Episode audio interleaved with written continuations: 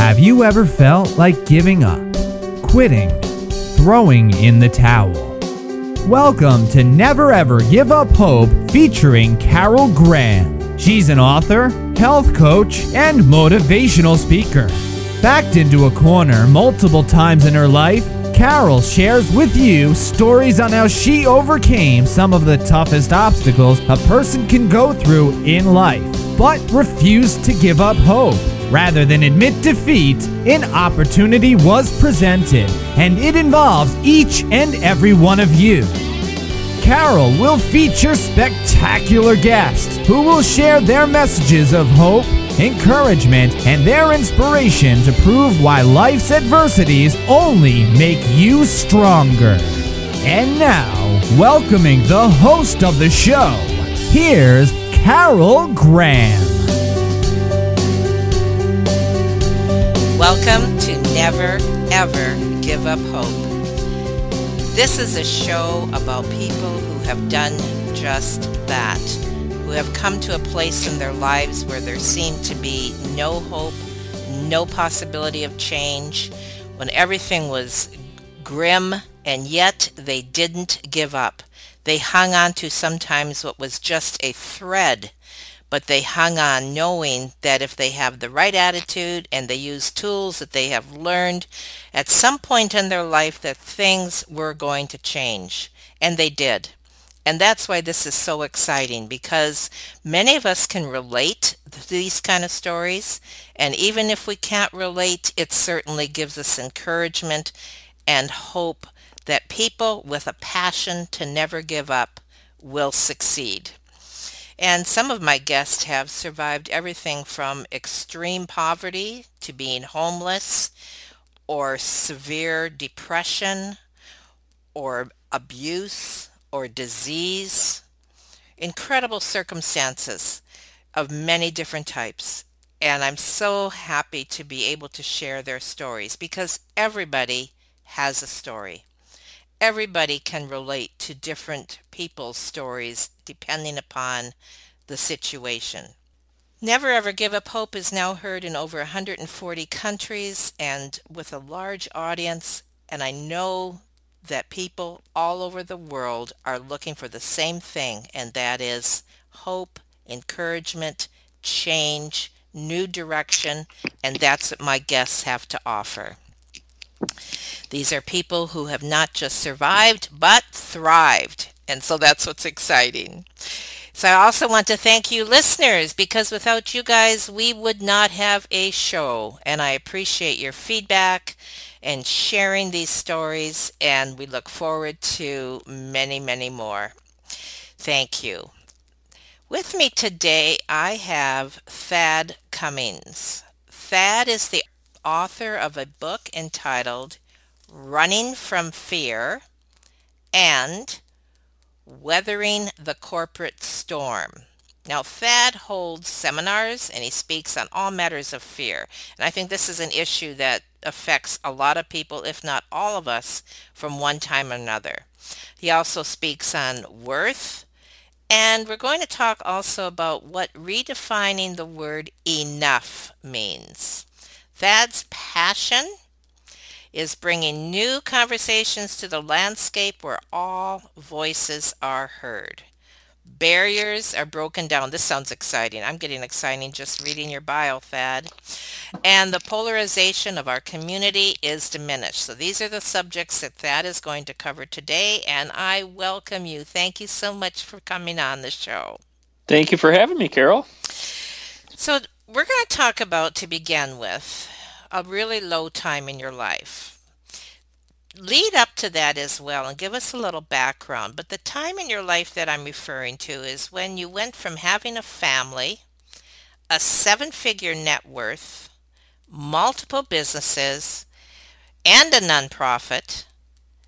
You went from there to becoming broke, familyless, and facing your deathbed. So give us a little background about Thad and then what brought him to that point.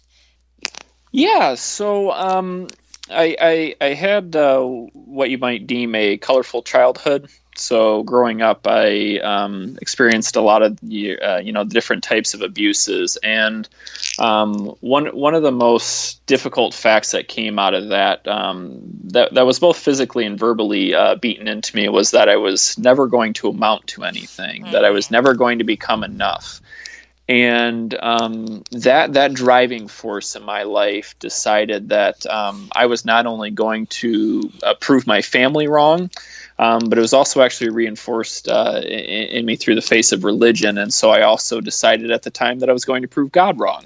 And so my belief was that if I could, in theory, save the world, then I would be worthy, not only in my family's eyes, but in God's eyes. And so I started on this trajectory when I went to, to, to college, actually, and I started a business and um, it, it, was a struggle. Um, but after several years, I became successful, and one business turned into two, and two turned into three, and then I had a nonprofit, and they were all social enterprises, and I was working on different you know different service projects locally and around the world. And and and as you alluded to you can quickly see where this is going. Um, and and one one day I find myself a little bit sick and and then very sick and then very very sick. And and fast forwarding to 2016, where you know after a couple of years of of, of facing extreme uncertainty and and and, and my deathbed as uh, recovery wasn't seeming in sight, I also lost all of my businesses. I lost my nonprofit, my family split, uh, life life really began to crumble in about the span of three months when I went from quote unquote having it all as we define it in American culture to to having nothing. And I and I remember my biggest my my, my biggest aha moment was um, I, I was lying on a camping mattress pad in an empty apartment with no furniture and I was staring up at the ceiling and it was about three in the morning. I couldn't sleep and uh, something had finally dawned on me when I looked over and realized that my phone had been silent. Um, mm. You know, coming from this reality of a yes, phone that yes. never was silent. It was always text messages and emails and voicemails and and I had realized that the world was moving on and it was moving on without me. And um, that was that was a very very sobering and painful reality for me to face.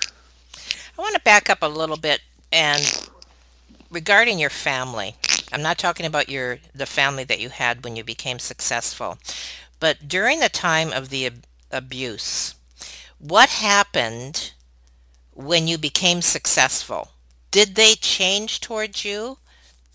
Did they? No. so okay, because sometimes you know they're like, oh, that, and they take credit for it. You know. yeah. Yeah. that no. didn't happen for you. Okay no, there there wasn't a reconciliation within my family. Okay. No, I, I can confidently say that.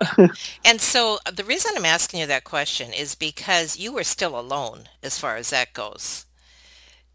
Correct? Yeah, you, you, you know what I think one of the pains that we often don't talk about is is there's you, you know you have physical abuse, there's psychological abuse, there's sexual abuse, there's verbal abuse, there's all these different types of abuse mm-hmm. that you can experience as a child, but one of the most painful that I ever actually experienced was the pain of isolation, and that's that that that sting of of feeling alone and not feeling loved and not feeling that you have worth or that you matter in this world. And I and I think that's a topic that most of us touch at some point in our lives, and and we don't do a good job as a society of addressing or even acknowledging and talking about that in a safe and helpful way. And part of that might be too because hopefully we can move past it. And, mm-hmm. and so that that's one of the reasons that I appreciate people sharing their backgrounds on this show is because other people may be where you were. And so they can relate to that pain and giving them hope that it doesn't have to stay there. Yeah. Because you have moved past. So thank you for sharing that. So now you are at that pivotal. And I'd like you to also explain, like you said something that I, I appreciate, which was you were, it was geared into you. You know, you were constantly being told that you'll never be enough. And that had to affect you. And some people it will affect in a negative, and others it'll make them passionate to be sure and prove them wrong, which is, I believe, what, what you said when you went away to college Mm-hmm. and began your businesses, etc. So maybe expound a little bit more on that, on how people might relate to that, and and give some insight regarding that. Yeah, you, you, you know you're you're right, and there's these two outcomes that you can typically have to it. One is you you almost accept it as an innate truth, and and and you, you fall into victimhood, and I and I did that at several points in my life, and you believe these narratives that people are telling you, and you go down a very negative path. Like I said, I've I've done that, and but something inside of me switched when I decided this was going to be my driving force that I was going to take this pain and this anger and try and mold it into into this force for good. And and and so that relationship is is is a very awkward balance because when you're trying to build companies or save the world or start nonprofits, people are always going to applaud you and they're going to cheer you mm-hmm. on. And and they can't necessarily and especially in my case because I was very good at hiding it, they couldn't see mm-hmm. What was actually happening behind the curtain. So it looks like I'm this young entrepreneur who's just crushing it out there and really making a difference in the world. And actually, I'm dying a slow, painful death on the inside, both both literally, obviously, with my health issues, but also figuratively, um, you, you know, with my mental health. And and part of the part of the failure that actually led up to me writing my first book was this reality was that I was basing my worth and value now no longer on my family, but on the success of my companies, on the success of my service programs and my nonprofits. And when all that's taken away from you, I was back at, you know, starting at square zero again because, right. well, I, I moved on from my childhood, but now everything else that was defining me, everything else that gave my worth was now taken from me again. And so it, it was that same reality that what do I do now? And and and unfortunately, I'm very stubborn and I'm very hard headed. And and for me, mm-hmm. um, I I needed to lose everything in, in order to have a wake up call. If if I had just lost a company or just got sick or just you know just lost my family, it wouldn't have been enough for me. So oh, sometimes. Okay. Some people need to lose something. Other people, like me, need to lose everything to have the opportunity to wake up. But coming through that, and and and and I spent you know six straight months in therapy and reading books and workshops and trying to understand it and heal from my childhood and heal from the pain of everything going on. I will be honest and say that it was my proverbial hell. There was nothing easy about it, and I'm still working through it two and a half years later. It's not like I ever crossed a finish line and everything's perfect and magical in life, but I was able to start processing through some of the things that led to healing and forgiveness in my own life. Like, for example, one of the things that I talk about in, in the book Running from Fear is I was able to finally forgive and heal with people that had hurt me from my childhood when I realized some certain things, like perhaps hurt people hurt people. It's mm. it's this notion that we don't wake up one day and everything's perfect and we decide I'm just going to go ruin my neighbor's life, right? No, we don't take we don't take our aggression out in traffic or strangers on the street when when everything's going well our day. We hurt people when we are hurting ourselves. And I had to see and feel and understand the process of the pain of those people and hurt me. And when I could finally see that for myself, I was able to not take it so personally and release release that and, and, and, and forgive them. And and here's the reality of it people like my father, who had passed away when I was in high school, I was never going to be able to literally, you know, have a have a healing reconciliation relationship with him. But I was still able to forgive the things from my childhood. And in that process, you realize that forgiveness is also actually really about yourself and letting go of that anger and that resentment and those judgments that rob you of your joy that keeps you from living in the present moment today. And so that's why I say this this isn't easy work, but through the acts of surrendering and healing and forgiveness, it's it's led me to live a life of much more joy than I ever knew possible when I again quote unquote had it all. You covered a lot of area there, and there are a few things that I would like to address, and I really appreciate that.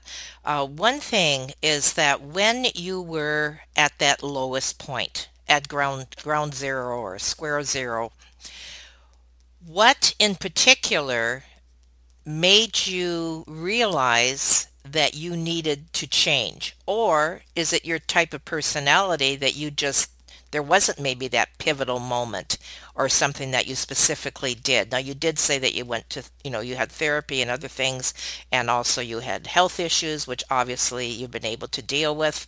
But is there a point where you had that aha moment where you realize what I'm trying to get at is is what can people look at in their own lives if they reach this point where they have to make a decision? And i'm assuming you made that decision. Mm-hmm. so talk to a little bit about that moment and you know what that entailed and how you did it and how you didn't let go. Well, it's a it, it's it's a bit of a hard story to tell. I'll, I'll, I'll do my I'll do my best. It's um, you, you know when I when I started that journey and decided, okay, I, I want a different life for myself. I want to be intentional about this. I know it's going to be hard. That was that was when I started going to to see a therapist. okay And each week, uh, y- you know, I kept thinking, okay, this is rock bottom. This is rock bottom, and and and I'm three, four months into it, and I'm like, I don't get it. I, I every week seems like it's getting worse and worse and worse. And where's the end of this? And I and I finally walked into my therapist's office, and I said, I, I I've had it. I'm exhausted. And she turned to me and said, Okay, now we can begin. And and and I remember just so dumbfounded. And um, there's there's this book by uh, Watchman Nee. It's uh, Sit Walk Stand, and and he talks a little bit about if if somebody is drowning, you either have to wait for them to uh, pass out or you have to knock them out to try and save them. Because if you try and save a drowning person, they'll drown you with them and and and that was kind of metaphorically where I was at. My therapist had to wait for me to to knock myself out to where I could finally begin the journey of of of you know recuperating my life again. And so she she invited me to um, go home and ask God to take me into the hard, which of course I thought was a was a bit of a cruel joke. Um, but I said, you know what, I'll, I'll I'll try anything at this point. So I went home, lit my prayer candle, got down, and, and said, "Okay, God, um, you haven't answered a prayer before, but take me take me into the heart. Let's see what you got." And and all I can tell you is that a a light switch went off, and and I dealt with the repressed memories from you know my childhood and things of that nature in, in onesie twosie fashions and, and nightmares or you know uh, something that would trigger it throughout the day. But this was more like a floodgate. And it was like a highlight reel of dozens upon dozens upon dozens. And it was just flooding into my prefrontal cortex you know just these lights flashing. I'm reliving all of these moments after moments after moments. And and i and i to this day i don't know if that lasted moments or hours i remember being in you know curled in the fetal position just sobbing, sobbing hysterically and and i finally said enough i can't take it and the light switch went back off the floodgates closed and i sat up and I had no fear. Hmm. I couldn't even bring up a repressed memory if I wanted to.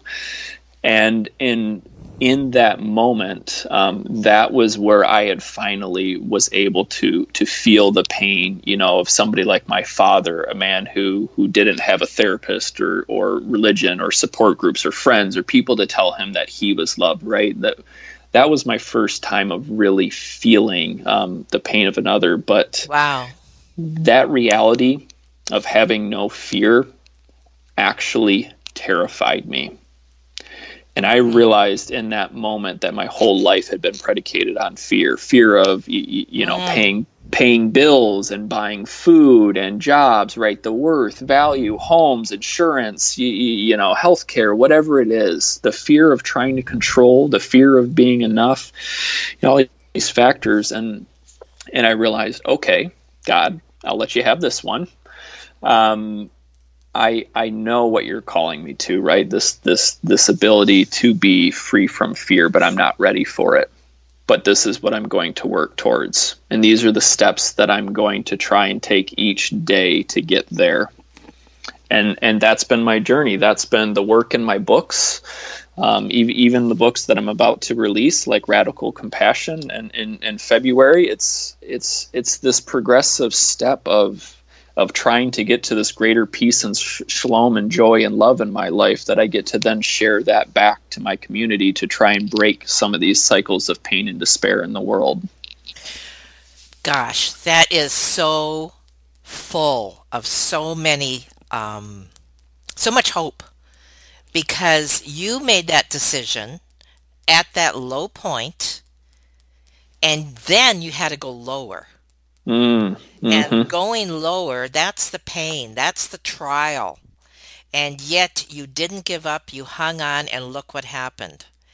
I love what you say of the different types of fears that you had to encounter, you had to deal with, like not being enough, or not in control, or not having enough, etc.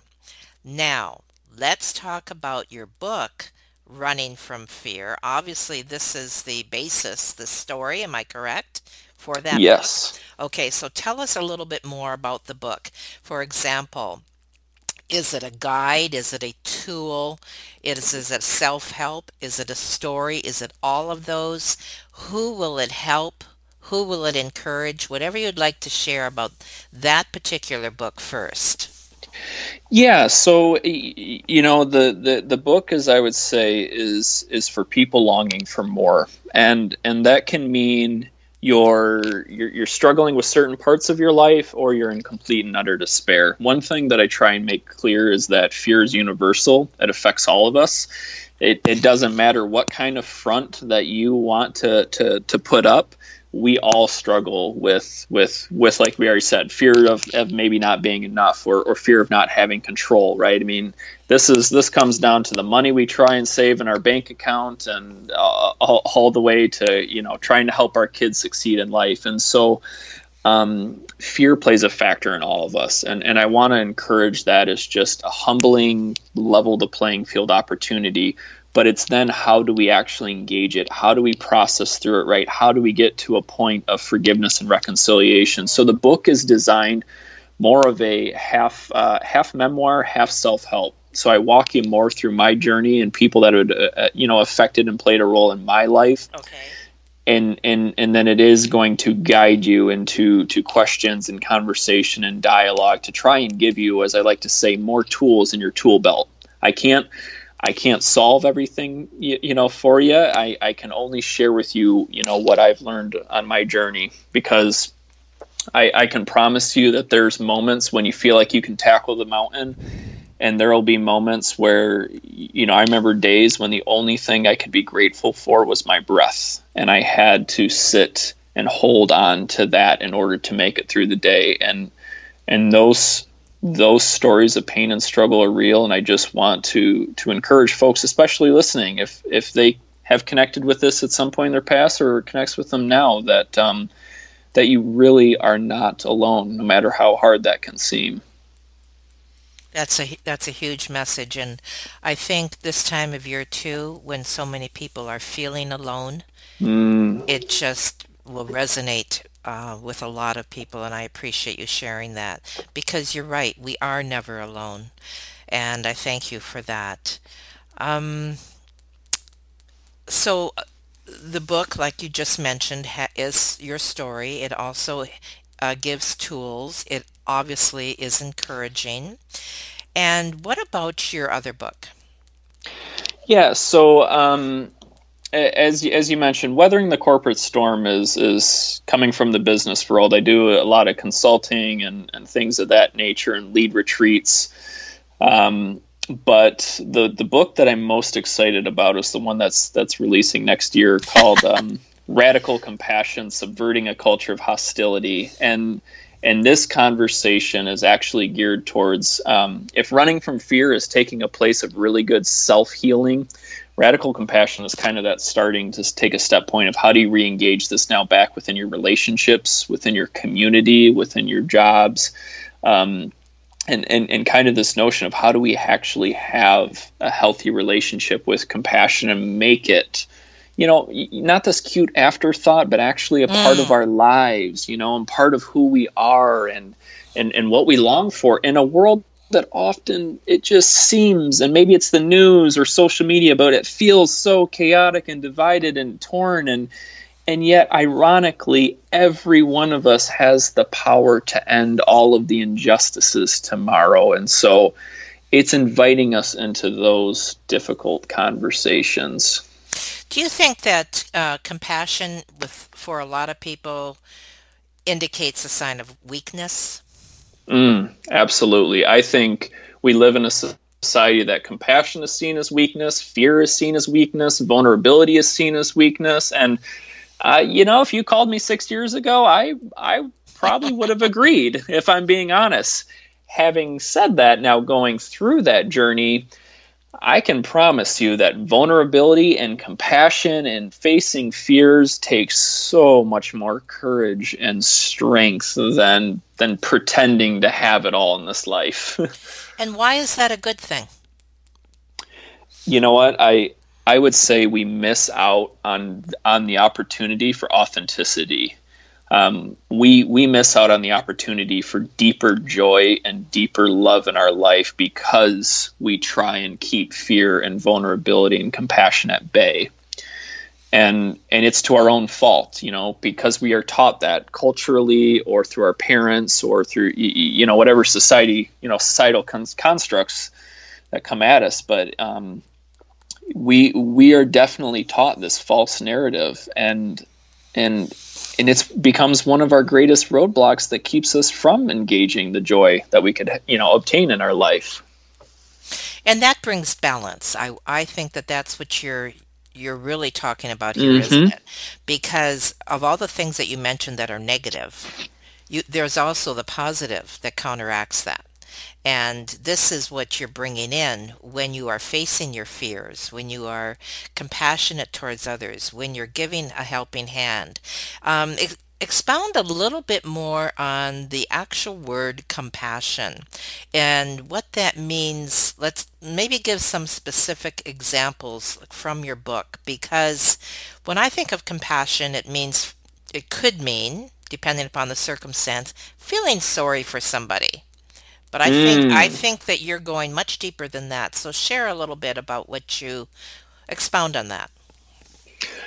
So here's the context that I wanna I, I wanna give it from is because you you mentioned that you have listeners from all over the world and and in some cases um, the the country that I live in in the United States of America has been perceived as um, the, the the leader in the world or you know maybe a a global standard of what to achieve to and yet in my country we know politically we're more divided than we you know were pre world war ii um, uh, in, in a time when we when we have the most wealth per capita, we actually have 40 million Americans suffering at any given point in time from mm. anxiety and depression. You know, we have the number one incarceration rates right. per capita. I mean, we have a lot of things that say this is not working. And so when I look at a, a topic of like compassion, I say, well, why isn't it working? And and you already kind of alluded to it with with compassion being this notion of having sympathy or just feeling sorry for somebody. And and what I try to break break compassion down is is actually into four steps. Okay. Yes, it does start with sympathy, where where you would listen to the cry of another person, right? Um, but we have to move into the state of empathy, where it actually is mm-hmm. going to connect back to your story, where you feel the pain and it is a part of you. And I don't mean that in a negative sense. I mean you are you are connecting within the story of the pain and then the, the, the third one would be in the solidarity of it you're joining in that pain now with with the person or the environment or the group that is suffering this injustice and then the fourth and final act is actually where the action comes in of the generosity component of compassion so um, there's there's there's lots of classic examples but um, what whatever it is for for you and your community that could be um, donating your time and resources. It could be connecting to solve issues. So, some of the organizations we work with build water filters that go to um, areas, water resource poor areas throughout the world. We have communities that are illiterate or don't have resources for good education. And so compassion is sometimes seen as I'm going to donate $20 and and and I did my part. Mm. No, that's that's a very shallow interpretation of compassion. You just you just skipped straight. You skipped sympathy, you skipped empathy, and you skipped solidarity straight to generosity. So you actually didn't have to connect with that problem. Sympathy means okay, so this person may not have a coat and it's now Michigan in the middle of winter and it's, you know, going to be freezing tonight. Sympathy is hearing them talk about their struggles. Empathy is feeling what it is like to lose that. The solidarity is physically going to that place and being with that person. And then the last thing is to provide the physical coat. But you're connecting with that story because now you have the opportunity to share love and grace and compassion all together because here's the final thing I would say about it. We think of compassion as serving the poor. And I'm going to agree with that statement 100%, but I'm going to change the definition of poor because poor is not just about finances. You can be poor in spirit. You can be yes. poor in health. Yes. You can be poor in love and passion. And when you open that definition up, you realize that we are all poor in one way, shape, or form. And that invites us all to the table to engage compassion with each other. And that's how you start moving a community forward. I don't think I've ever heard a better explanation of the word compassion and the four parts to it. I loved it and I appreciate that. To me, that also is part of paying it forward. Would you agree? Mm-hmm. And you know the feeling you get when you pay it forward. So consequently, when you are compassionate, it does full circle, doesn't it? It comes 100%. back to you. That's what I'd like you to share a little bit more on. So why is this a benefit? Why is this beneficial for you to have this this attitude? How does it help you in any way, whether it's your, um, you know, not just you as an individual, but even in business or whatever else? Why is that key? Why is that a key element? So there's something that I like to label cyclical compassion. I talk about it a bit in the book, and and and this notion of we we get in these places of I have something to offer and I choose where to give it and that takes us in this this almost like the superiority or this god complex right of like i have the resources and i'm in control. And it's it's it's another one of those false narratives that actually keeps us uh, from the pain of those people or places or things that we're trying to serve. And and what i would actually say is it even keeps us further from the pain in our own lives. And so once we're actually able to again to engage that despair of the other person, whatever the injustice may be, that then opens us back up to that vulnerability to engage in empathy, right? To feel it within ourselves, to understand our own pain and share that back with the world. Because once we can acknowledge it, once we can see our own poorness, we can then move towards making our own selves whole as well. Because here's here's the thing, Carol. We love to think that, especially in my culture, that we are a independent pull yourself up by your bootstraps culture. And we don't think we are dependent on anybody but ourselves.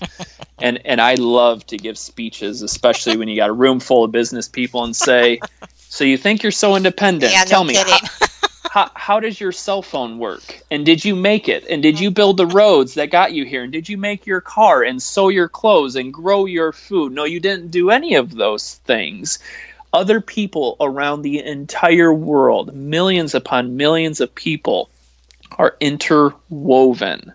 And what we don't see is when one part of that system, when I in America buy a shirt, for $10, that means that's because somebody else in Cambodia or Vietnam or China was paying for it with their physical labors, right? Of of sweat and slave labor, right? So there becomes these breaks in the chains where I'm gaining at the expense of somebody else. And part of the opportunity of compassion, right, is to break that and re-engage into a new cycle where we see the cries of others and ourselves and we say that your cry is no less worthy than my cry, and my cry is no less worthy than yours. And together we are in this because we are all connected into one. What I'm hearing you say as far as uh, this book is you are challenging people to do some soul searching. Oh, absolutely. And that can be painful, but more importantly, it can be, well, not only enlightening, but also can change your life for the better. Is that Absolutely. the is that the bottom line? Y- yes, and and what I would say to people is, um, if you've ever tried to say exercise, right, you you don't get to sprint a six minute mile on your first try. Right. So you also have to hold this tension with some grace and compassion on yourself because none of us are going to give it get it right on the first try or the twentieth try, and I'm still working on it and and and the opportunity here is to say that we can keep learning and trying and working on it together and and that will lead us to a greater joy well you certainly are challenging not only myself but our audience and i appreciate that now your first book running from fear definitely will answer i'm sure a lot of people's uh, questions and because people deal with fear or try to deal with fear and don't necessarily know how. So let's, with this book, they're really going to get some tools, some steps, including a story, your story, that shows that you know what you're talking about. And so I think that this is a book that needs to be read before we read the next one, which is coming out. Would you agree, or should can they be read individually? I would personally encourage uh, running from fear is part one radical okay. compassion is part two um, and there there is a part three coming out at the end of 2019 we'll save that for another okay, time but, all right um, but yeah if you can um, it would be best to to read running from fear first but if, you can't they are technically standalone books as well okay very good. Is there anything you want to say as far as uh, capitalizing what you said or um, anything in particular regarding a challenge or a word of encouragement? Yeah, you know, one of the if if if you never take anything away from my first book except for one line, uh, one one of my favorite things to share is if you let the pain and the mistakes of your past define the present, you will never have a future. And oh, I, and I say that to encourage us to just open up the door to that healing wound and and and for those that are listening that have been able to reverberate again i just want to repeat that um, i am i am with you and i am for you. And and this pain doesn't have to define us. And and and not only are you not alone but through the work the hard and the difficult work there is more joy to be had on the other side waiting for us all. Thad, that's an incredible synopsis and it's so encouraging. So thank you so much for sharing on Never Ever Give Up Hope today. We're going to be walking away with lots of things to think about, new challenges, uh, but more importantly, encouragement and hope. And I thank you for being on the show. Oh, it was my delight. Thank you, Carol. Uh, bye bye. Thank you for listening to Never Ever Give Up Hope, featuring Carol Graham. Did you know that most people succeed because they are determined to? Quitting was never an option. Carol loves your comments and will respond to each one. So please subscribe and review this podcast. A rating of five stars would be outstanding and appreciated. Remember, if you are still here, there is always hope.